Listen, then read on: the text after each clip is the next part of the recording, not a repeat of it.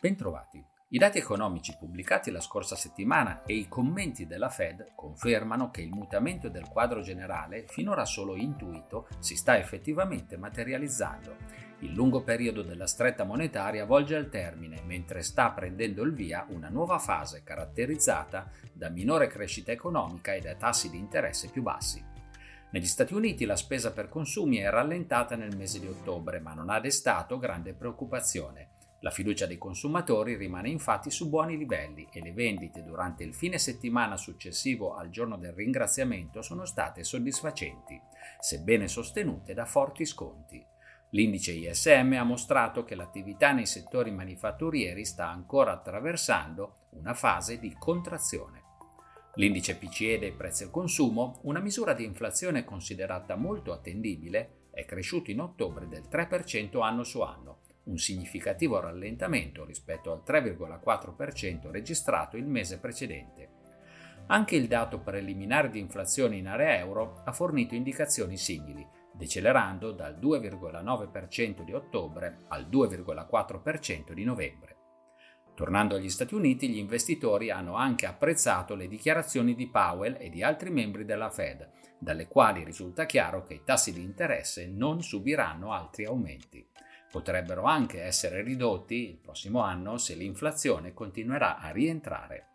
Nel frattempo in Cina gli indici PMI manifatturieri di novembre sono rimasti ancora in bilico tra i livelli che indicano espansione e quelli che indicano contrazione.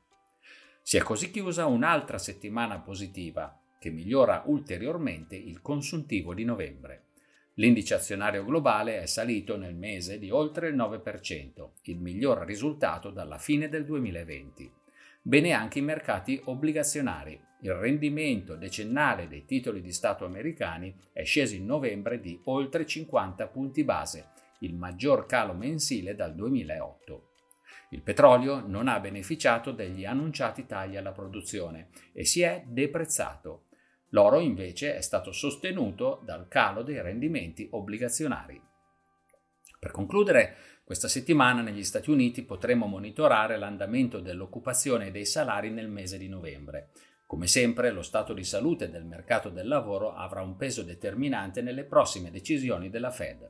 Inoltre, l'indice ISM ci aggiornerà sull'attività dei settori non manifatturieri. In Cina vedremo l'indice PMI dei settori dei servizi e l'andamento delle importazioni e delle esportazioni in novembre. Scopriremo infine l'esito delle riunioni delle banche centrali di Canada e Australia. Guardando al futuro, bisogna ora chiedersi se e quanto a lungo le principali economie resisteranno agli effetti della stretta monetaria, se il rallentamento in corso si trasformerà in recessione oppure no. Lo scopriremo presto. Nel frattempo godiamoci il presente, che non è affatto male. Alla prossima!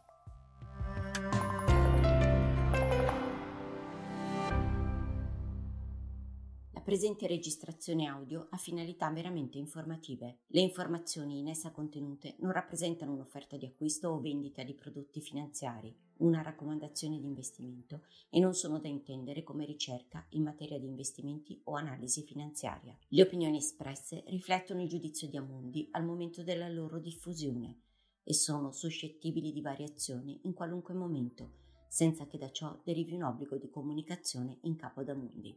Non si garantisce l'idoneità a qualsiasi scopo di investimento delle informazioni fornite, le quali non devono essere utilizzate come unica base per assumere decisioni di investimento. Eventuali dati riferiti a performance passate non sono un indicatore attendibile di performance attuali o future.